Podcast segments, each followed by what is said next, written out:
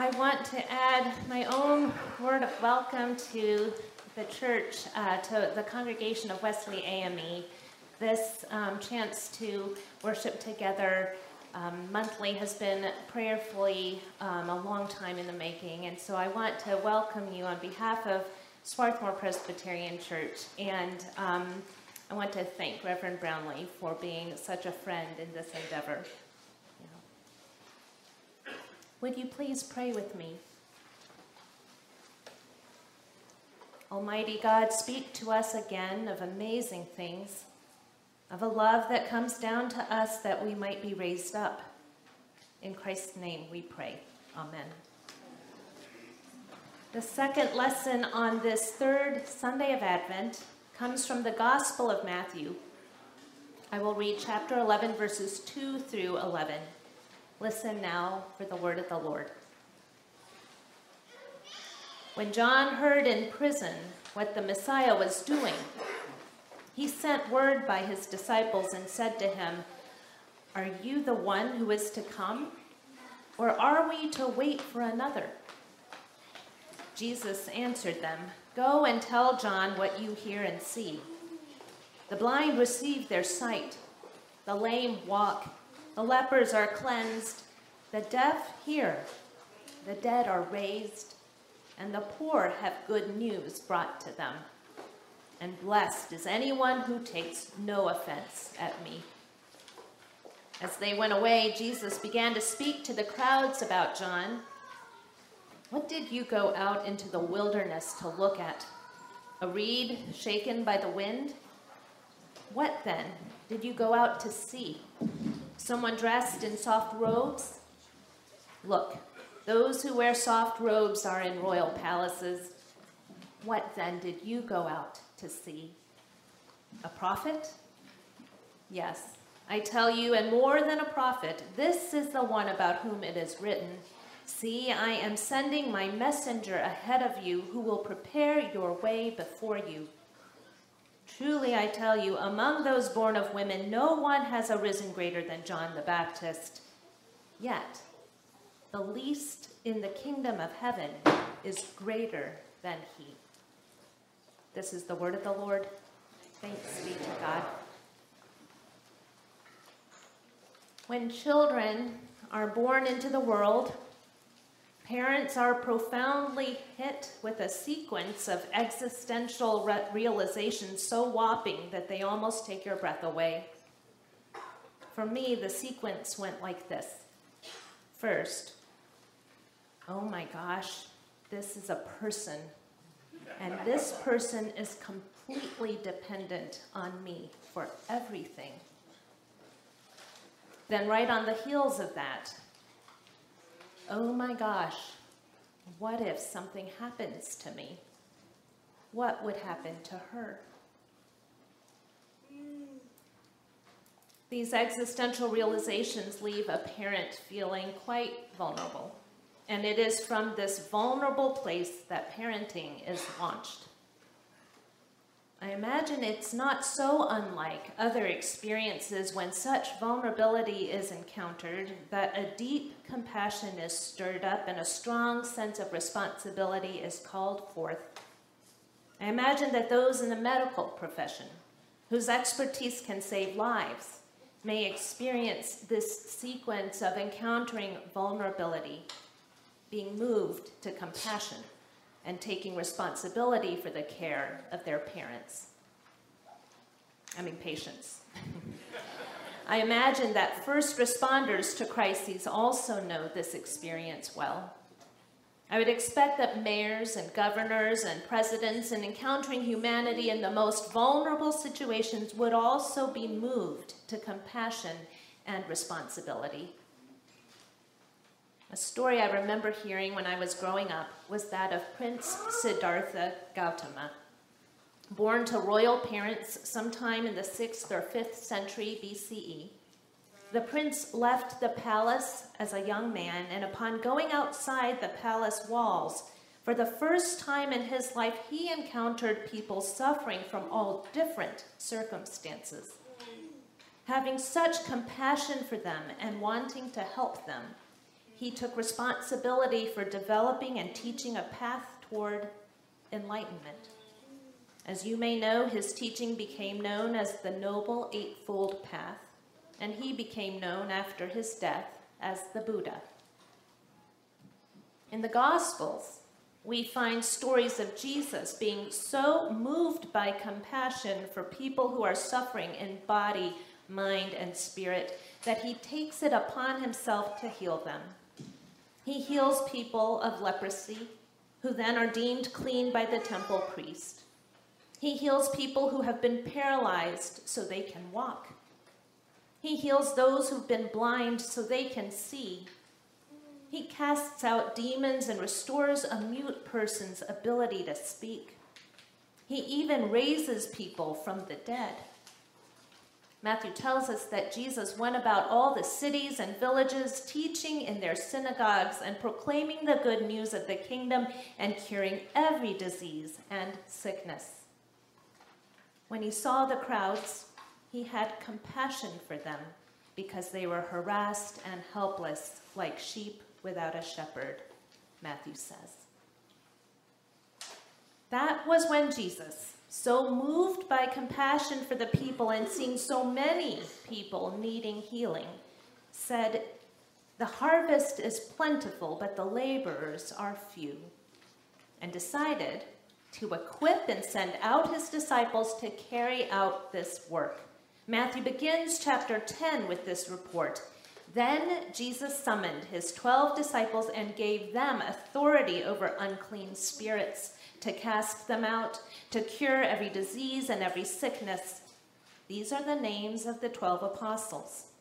First, Simon, also known as Peter, and his brother Andrew, James, son of Zebedee, and his brother, John, Philip and Bartholomew, Thomas and Matthew, the tax collector, James, son of Alphaeus and Thaddeus, Simon the Canaanian, and Judas Iscariot, the one who betrayed him.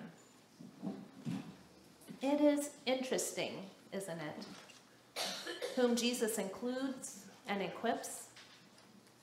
Just regular people, including some former fishermen a tax collector, and the person who ends up betraying him. Jesus equipped all of them with instructions and the authority to cure the sick, raise the dead, cleanse the lepers, cast out demons, according to Matthew. It is understandable that upon seeing the great crowds of people suffering, Jesus' way of taking responsibility was to empower and authorize more people to the work he had been doing himself. And that is what chapter 10 is about. In chapter 10, we find Jesus preparing his disciples with instruction, mentoring, guidance, and warnings. From the instruction Jesus gives them, we can see that their work is not going to be easy. See, Jesus says to them, I'm sending you out like sheep into the midst of wolves. So be wise as serpents and innocent as doves. While warning them, he also encourages them. Whoever welcomes you welcomes me. And whoever welcomes me welcomes the one who sent me. And whoever gives even a cup of cold water to one of these little ones in the name of a disciple, truly I tell you, none of these will lose their reward. There is something very encouraging, empowering, and entrusting about Jesus' approach. After all, any one of us can offer a cup of cold water to someone who is thirsty all of us can offer some compassionate response, no matter how modest, to a vulnerable person. Then we come to chapter 11, the scripture lesson that we read today. John the Baptist, Matthew tells us, is in prison. From there, he sends his students to Jesus to ask him, Are you the one who is to come, or are we to wait for another?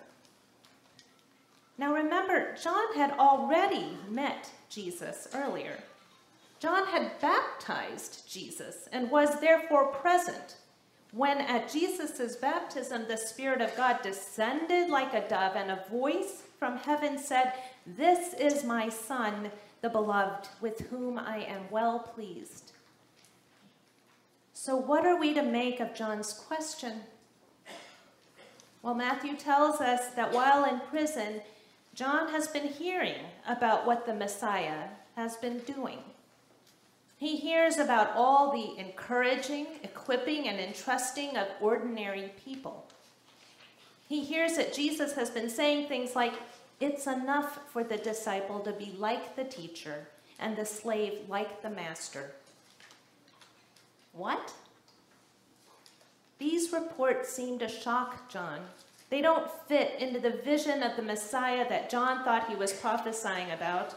John's prophecy was about the one who was to save Israel, not about all these other random people. So, responding to John's query, Jesus says to the messengers, Go and tell John what you hear and see.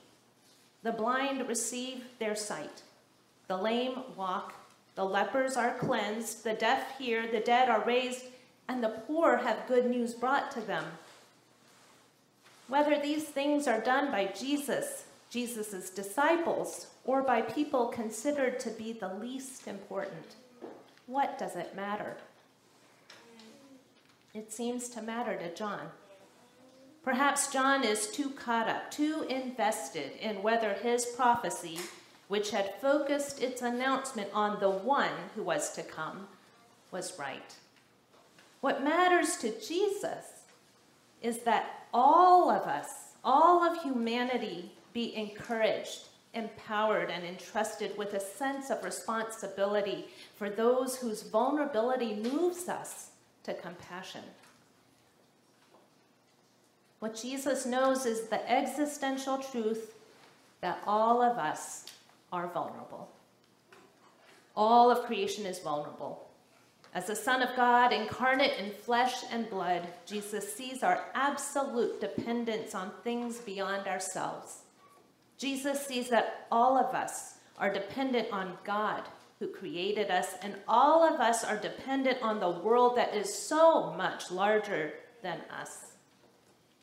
We are vulnerable, not only because we're mortal, but because we are not self sufficient entities because we are interconnected with all that is around us. My life is tied up with yours. The well being of any people is ultimately bound up with the well being of all people.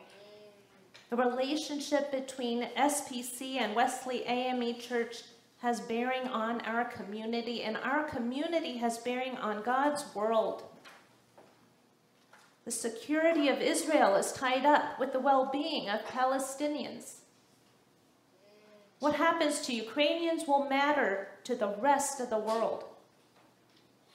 Our ways of life have bearing on the environment and the health of one ecosystem impacts the sustainability of the whole. Our interconnected reality is confirmed by nearly every field of study geopolitics, ecology, economics, history, biology, and the list goes on.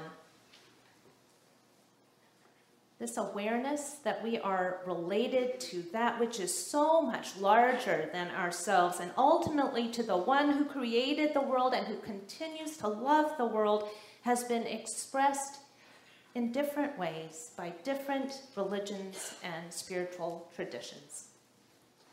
This personal awareness and relationship to that which transcends, which goes beyond the here and now of our field of vision, is what we call spirituality. At the same time, we are learning from nearly every science that we need to expand and deepen our understanding of the interconnectedness of all things. The same is being shown in a new scientific study of spirituality.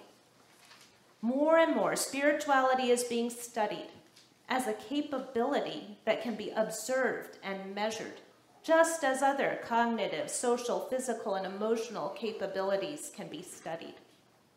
Moreover, research shows that what spiritual people have known through their own experience, namely that spirituality can be developed with attention or can be stunted by neglect, for over 20 years, Dr. Lisa Miller, a clinical psychologist and researcher, who is going to come and speak to Swarthmore, the whole community, in February, has scientifically studied spiritual development in children and adolescents. What she and other researchers have found is that we are born with an innate natural spirituality. We are biologically hardwired for spiritual connection. Children present spiritual observations and questions in abundance. They wonder about God, about nature, and things they can see and can't see.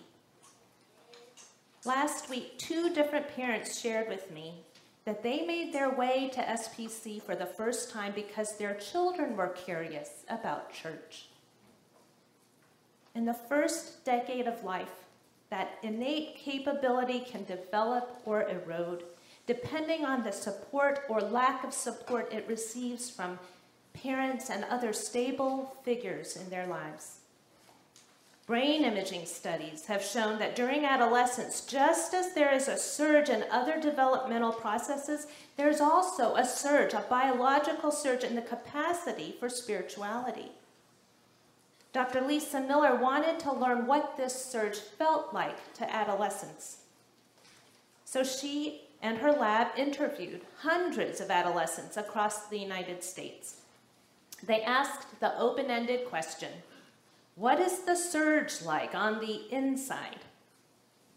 After talking with youth from diverse religious and spiritual orientations from coast to coast, from YMCAs and Waldorf schools, Christian summer camps and Jewish youth groups, inner city churches and Baha'i temples, observant Muslim youth, and Thai and Tibetan Buddhist youth, what they found was clear. Adolescents are profoundly spiritual. They are experiencing spiritual stirrings as, mom- as the momentous and wondrous. And they are surprised that for the most part, nobody has talked to them about this experience. Nobody, even people they love dearly, has asked or commented or said something to make spiritual development part of the conversation. Shared words with them that would make their inner life a spoken reality. Let's just sit with that for a while. How many times have you and I missed an opportunity to nurture the innate spiritual capability of a young person, of our own children? There are all kinds of understandable reasons for this. We could list them, drawing from our own experiences. Parents, grandparents, and other adults in children's lives may feel ambivalent about religion and spirituality for a whole host of reasons. What Lisa Miller finds is that generally speaking, while parents care deeply for their children's development in all facets of life, when it comes to spiritual development, they are simply at a loss about how to help their children develop spiritually. One expectant mother told Dr. Miller, I'm not as spiritual as I would like to be, but it definitely feels like it's there. And I, I guess I can't verbalize it that well because I'm not that spiritual. Maybe if I were, I would be able to explain it better. But it definitely feels bigger than myself. And that's all I can really say. Such existential awareness of a larger, transcendent reality, when attended, can grow into a personal relationship that gives purpose and meaning to life. It makes sense that for parents, a sense of purpose and responsibility arises from that deep sense of vulnerability they feel when they realize how wholly dependent their children are on them and on this world we live in to be a supportive place for their flourishing. it makes sense that for Christians, our sense of purpose and meaning comes from the compassion we feel when we encounter those who are most vulnerable, and from the realization that in truth, insofar as everyone's existence is tied up in relation to everything else in all of creation, we are all vulnerable and thus have a responsibility for the well being of everyone and everything. By encouraging, equipping, and entrusting every one of us, Jesus invites us to find purpose and meaning in this shared ministry. Amen.